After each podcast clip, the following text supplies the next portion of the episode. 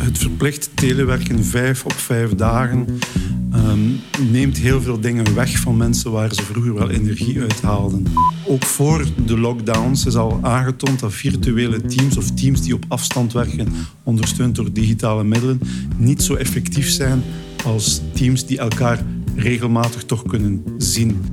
Ik pleit daar al een tijd ook voor, voor die terugkomdag. Uh, als iedereen één dag per week zou kunnen een aantal collega's ontmoeten, dan ga je een klein beetje die ventiel bieden die ze nodig hebben om toch niet alles gepland te moeten doen. U luistert naar de HR Magazine podcast. Een bekende journalist interviewt een expert over een actueel HR-thema. Deze gast inspireert u over wat beweegt in het HR-landschap en geeft een blik op de toekomst. Uw gastvrouw is Liesbeth Imbo. Welkom bij deze HR-podcast over telewerk. Deze keer zeker niet de eerste en zeker ook niet de laatste keer dat we dat onderwerp gaan eh, tackelen. Mijn gast is David Duchesne. Wees welkom, David. Um, ik las, uh, je bent nu consultant, maar ik ben las, je bent opgeleid als facilitator in metaplanning en strategic doing. En je hebt ook een vorming visual harvesting genoten. Dat klinkt allemaal geweldig. Op papier was het ook geweldig. Uiteraard. Het is ook heel nuttig gebreken. Wat, doet het, wat leert een mens dan allemaal? Oh, het is zo dat ik ben consultant-adviseur en ik help in feite organisaties, mensen, managementteams in het omzetten van hun strategieën in, in actie, in gedrag. Dat is in feite in een nutshell wat ik doe. Uh, dat klinkt misschien abstract, maar in feite moet je mensen in beweging krijgen, motiveren, uh, naar een bepaald doel brengen. Um, en dat doe je via allerhande technieken. Dus op, zowel op strategisch niveau als op uh, operationeel niveau. Van in beweging brengen gesproken. Uh, men verwacht van ons net dat we niet gaan uh, bewegen. Allemaal terug in ons kot. Ehm, zie je ergens een beetje... wij hebben allemaal het beeld dat we dat telewerken, dat we dat die eerste lockdown heel goed hebben opgevolgd. We zagen ook de snelwegen die hè, bijna leeg waren. We zien dat ze nu voller zijn. Dus wordt er een beetje geconcludeerd, ah, het telewerken wordt veel minder goed opgevolgd nu. Klopt dat ook? Well, de cijfers spreken dat ook wel tegen. Uh, eerst en vooral niet iedereen kan telewerken. Ongeveer de helft, een kleine helft van de bevolking kan dat doen. De andere moet naar het werk uh, gaan. Dat is één ding. Uh, ten tweede, als je kijkt naar de opvolging van het telewerk, die is vrij goed. Er zijn ook heel veel controles. Um, en, maar die zijn vrij goed. Er zullen een aantal procenten van de bevolking zijn die zouden kunnen telewerken, maar die het niet doen. Eh, om verschillende redenen. Maar in principe valt dat heel erg goed mee als ik kijk naar de cijfers. Ja, men zegt ook wel eens dat grote bedrijven het beter opvolgen dan de KMO's, omdat die het moeilijker hebben om dat zomaar op te volgen. Bijvoorbeeld dat niet iedereen hè, een laptop thuis heeft, een bureauruimte thuis heeft. Ja, de thuissituatie zal niet veel verschillen. Ehm, in principe, als het werk het toelaat, en dat is natuurlijk gemakkelijker voor kenniswerk, creatief werk, uh, dienstverlenend werk enzovoort. Dan kun je in feite, of je nu een KMO bent uh, uh, of niet, kun je dat gaan doen. Maar moet het bedrijf dat voor jou faciliteren en wringt het daar soms? Wel, ik zie ook KMO's die, die bureaustoelen thuis afleveren. Dus, dus er kan geïnvesteerd worden. misschien niet altijd evident, maar een thuiskantoor kost op zich niet zo heel erg veel. Het is vooral het hebben van de ruimte wat voor sommige families een probleem is. Ik heb ook mensen gezien uh, die, waar de familie allemaal zowel thuis de school volgt als het werk doet in dezelfde ruimte, omdat daar toevallig de wifi het beste is. En dan zeggen we, dat is nog dat is nogal lastig. Uh, dat is ook niet productief. Uh, dan denk ik direct aan gewoon een kabel of zo. Uh, er is wel altijd een oplossing. Maar we mogen ook geen assumpties maken. Het is niet voor iedereen even gemakkelijk om thuis te werken. Of het nu een KMO is of een groot bedrijf.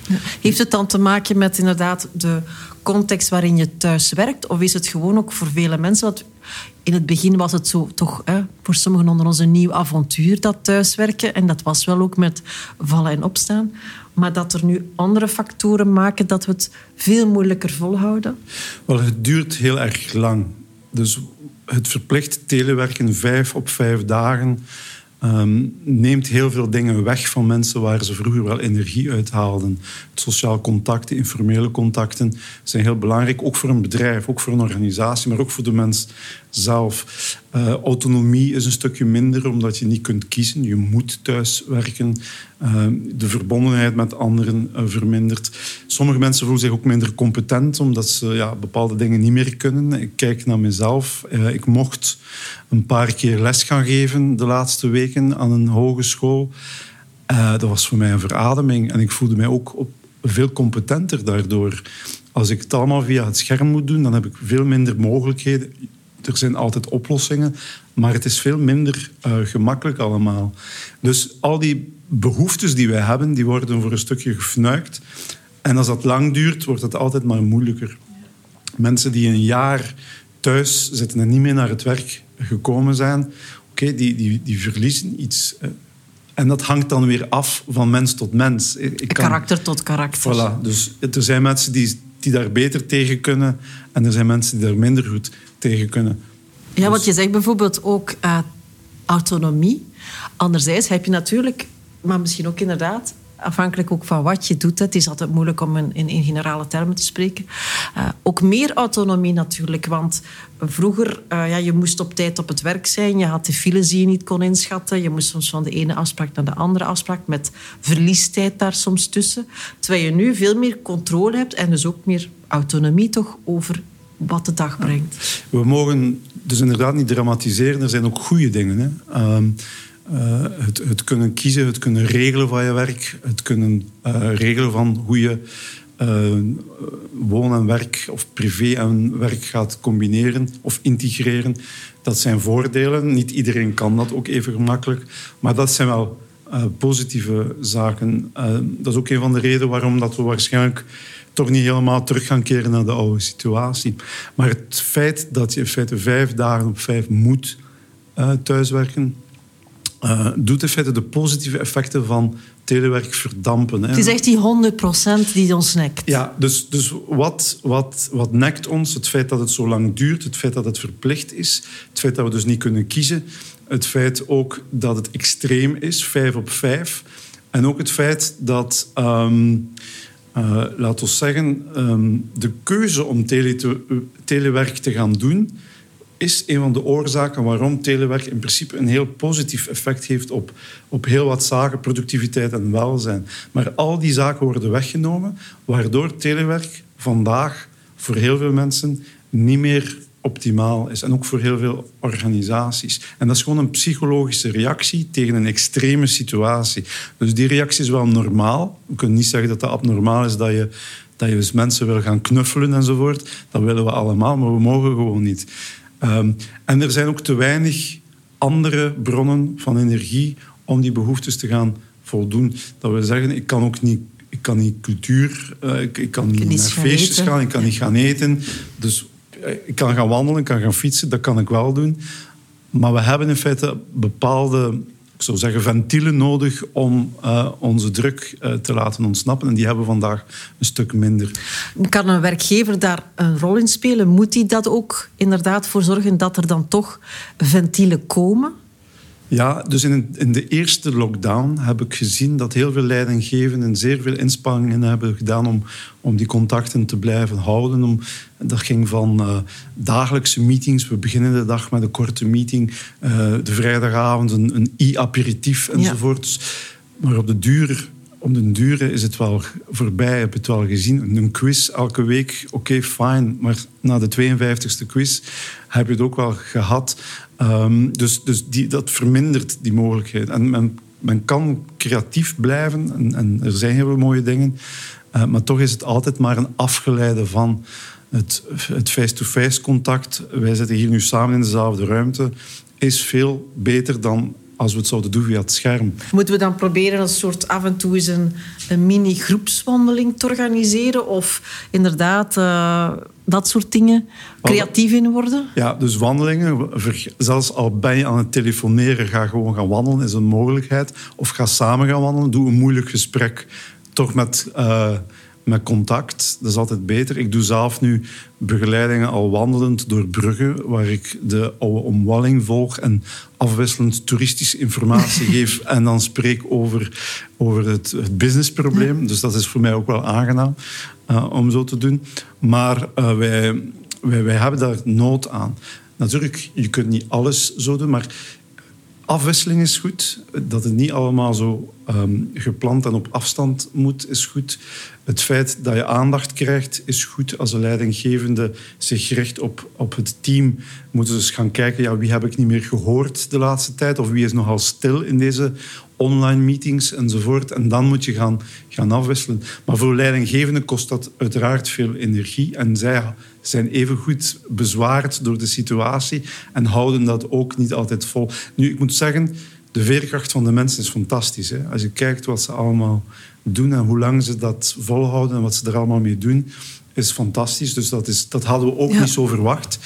Maar tezelfde tijd zie je dat de wachttijden in de psychologische hulpverlening enzovoort, die lopen op. Dat, dat er toch wel wat problemen aan het komen zijn. Die uiteraard niet alleen te maken hebben met telewerken, met de hele situatie ja. natuurlijk. Maar je zegt, ja, het is niet alleen uh, iets moeilijks voor de, de werknemers, maar daar straks zei je ook, maar ook voor de organisaties. Is dat ook zo? Heeft een bedrijf het ook nodig dat de mensen naar de werkvloer komen? Wel, als je een bedrijf van 100 man hebt, heb je 4950 relaties. Uh, het bedrijf leeft van die relaties. De creativiteit, de uitwisseling, spontaan en informeel, is even belangrijk als wat je kunt organiseren. Uh, vandaag is een heel stuk daarvan weggevallen. En, en, moest je zeggen van kijk, we gaan niks meer doen en we gaan blijven doen zoals we bezig waren in februari 2020, eh, status quo, dan oké, fijn, dan kun je het misschien doen, maar de wereld verandert, je moet je aanpassen, je moet nieuwe ideeën doen, uh, nieuwe producten.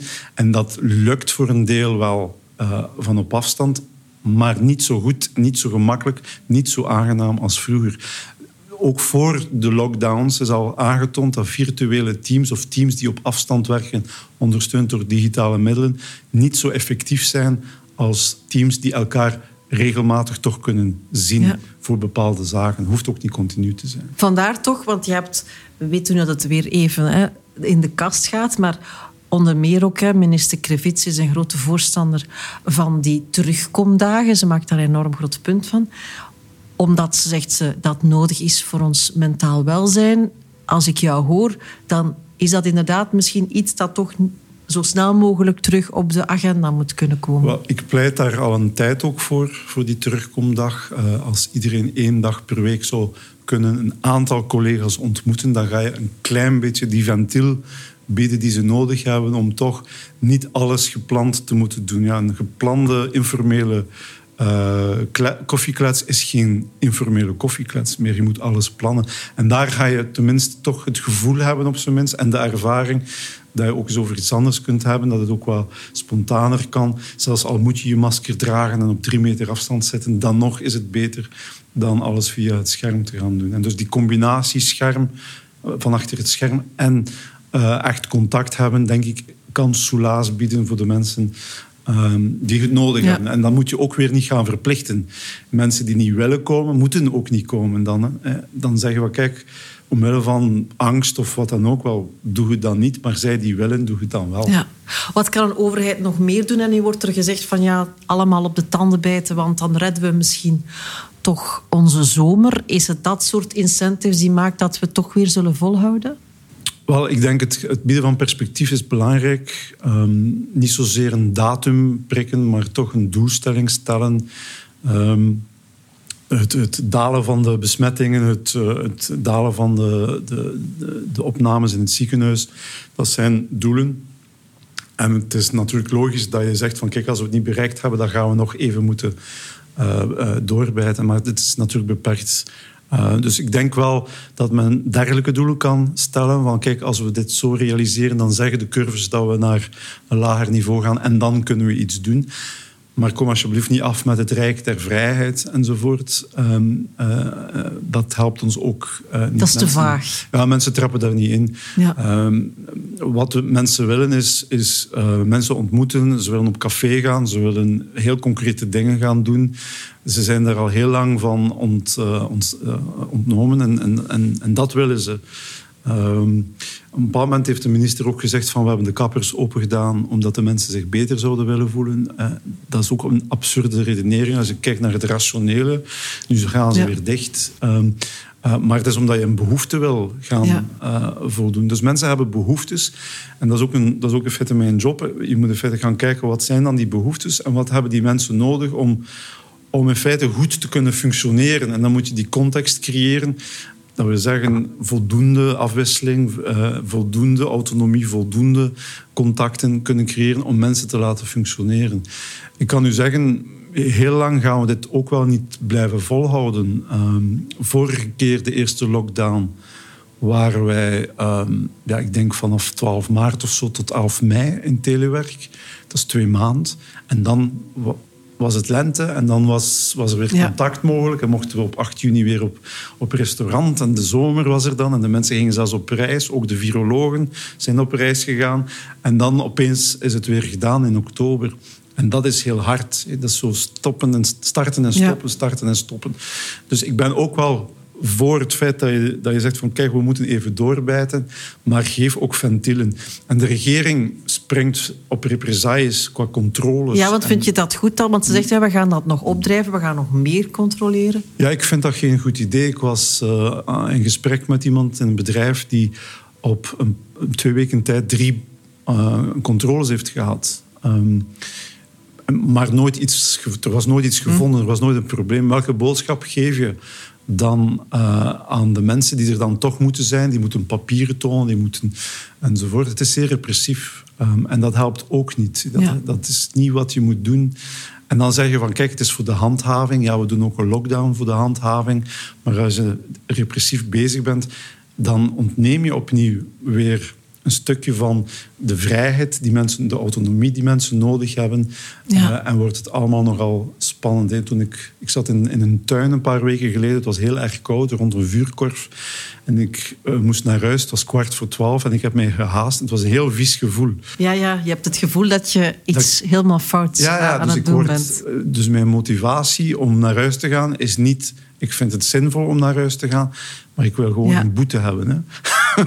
nu, tot slot wil ik nog één ding even uh, ook tackelen, uh, David. Namelijk inderdaad, er zal wel een dag komen hè, dat we geprikt geraken en terug aan slag mogen.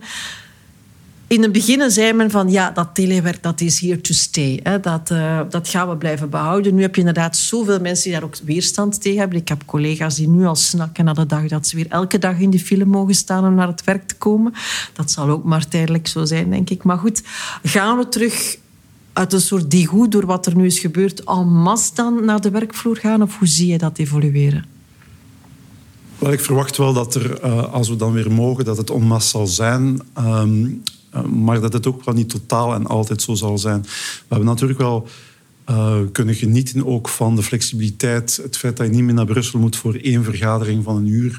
Dat je dat online kunt doen. Men heeft dat ontdekt. En dus heel wat bedrijven gaan daarop voort inzetten. Soms omwille van het feit dat je dan ook kosten kunt besparen op die manier. Soms omdat je denkt dat het flexibel is. Soms omdat je misschien denkt het is nog altijd gezond, want we zijn van dat virus ook nog niet af. Um, en dus je kunt heel veel redenen hebben om, om dat te doen. Maar het zal niet meer zijn zoals het uh, vroeger was. Je moet wel weten dat vroeger ook wel 20% van de bevolking sporadisch dan wel eens uh, thuis werkte. Uh, dat was minder dan een dag per week, maar toch al deed. Het is niet zo dat telewerk opeens daar gekomen is. Ja. Ik ben zelf bezig met telewerk sinds 1995. Ik heb mijn eerste um, uh, presentaties daar nog van teruggevonden van toen. En dan denk je van oei, er is niet veel veranderd, maar het is heel traag gegaan. Dus wat COVID gedaan heeft, is gewoon een, een versnelling gegeven, ongekend. Um, en ook mensen gaan niet meer willen volledig altijd uh, op het werk komen als, als, uh, als het anders kan. Als de taak niet zinvol is om daarvoor op het werk te zitten. Ja, ja dus waarom gaan we nog naar het werk? Om te ontmoeten, om ons te concentreren misschien, omdat we thuis niet, niet kunnen geconcentreerd zijn. Er zal een reden zijn. Maar dat zal weer maatwerk zijn. Elk bedrijf is anders en elke persoon is anders. Ja. Dus van zodra we dat heel strak in een keurslijf gaan gooien, dan gaat al het voordeel van telewerk te doen, de flexibiliteit, het regelen, de autonomie, gaat ook weer verdampen. Ja, want natuurlijk bedrijven die, uh, waar je toch nog altijd met ofwel... Uh, inprikken of badgen, of toch waar men toch graag controle heeft hè, op de aantal uren ter plekke. Ook daar zullen misschien een aantal werkgevers permanent die knop moeten omdraaien, dat je niet elke keer fysieker hoeft te zijn? Of gaan ze toch zeggen van kom, kom maar terug, dan hebben we terug. Vertrouwen is goed, hè, controle is beter, dan hebben we daar terug greep op. Tijdsregistratie is verplicht helaas uh, in de privébedrijven. Uh, het is wel zo dat um, bedrijven... Um, sommige bedrijven gaan meer controleren, maar dat heb je nu ook al. Sommige mensen wordt gevraagd om de teams de camera open te laten, zodat de werkgever kan checken of iemand daadwerkelijk achter zijn pc zit. Dat gebeurt vandaag ook. I kid you not. Meen je dat? Um, dus, dus dat ga je ook niet veranderen, dat sommige mensen geen vertrouwen kunnen geven. En sommige mensen zijn ook het vertrouwen niet waard, maar dat is een minderheid. Dus dat blijft ook wel bestaan. Dus een aantal werkgevers gaat inderdaad proberen voor slechte redenen de mensen terug te vragen. Een aantal bedrijven gaat dat voor goede redenen doen. Uh, ik kan u zeggen, als er weer een war for talent zal zijn, gaan mensen vragen van ja, hoe vaak mag ik thuis werken? Uh, en dan is het ideaal afhankelijk van sector enzovoort. Maar zit het rond twee dagen, zou zeer oké zijn. Uh, soms, soms een beetje meer, soms een beetje minder. Maar rond de twee dagen lijkt heel goed te zijn. Ook mentaal heel goed te zijn. Maar ook organisatorisch nog houdbaar te zijn. Om te zeggen van kijk, dat kunnen we dan ja. nog wel geregeld krijgen. Ja. Dat zie ik ook helemaal zitten zo. Dus uh, we zullen zien inderdaad hoe het evolueert. Maar nu eerst uh, door de zoveelste lockdown heen fietsen. David Duchesne, dank je wel. Dank je wel.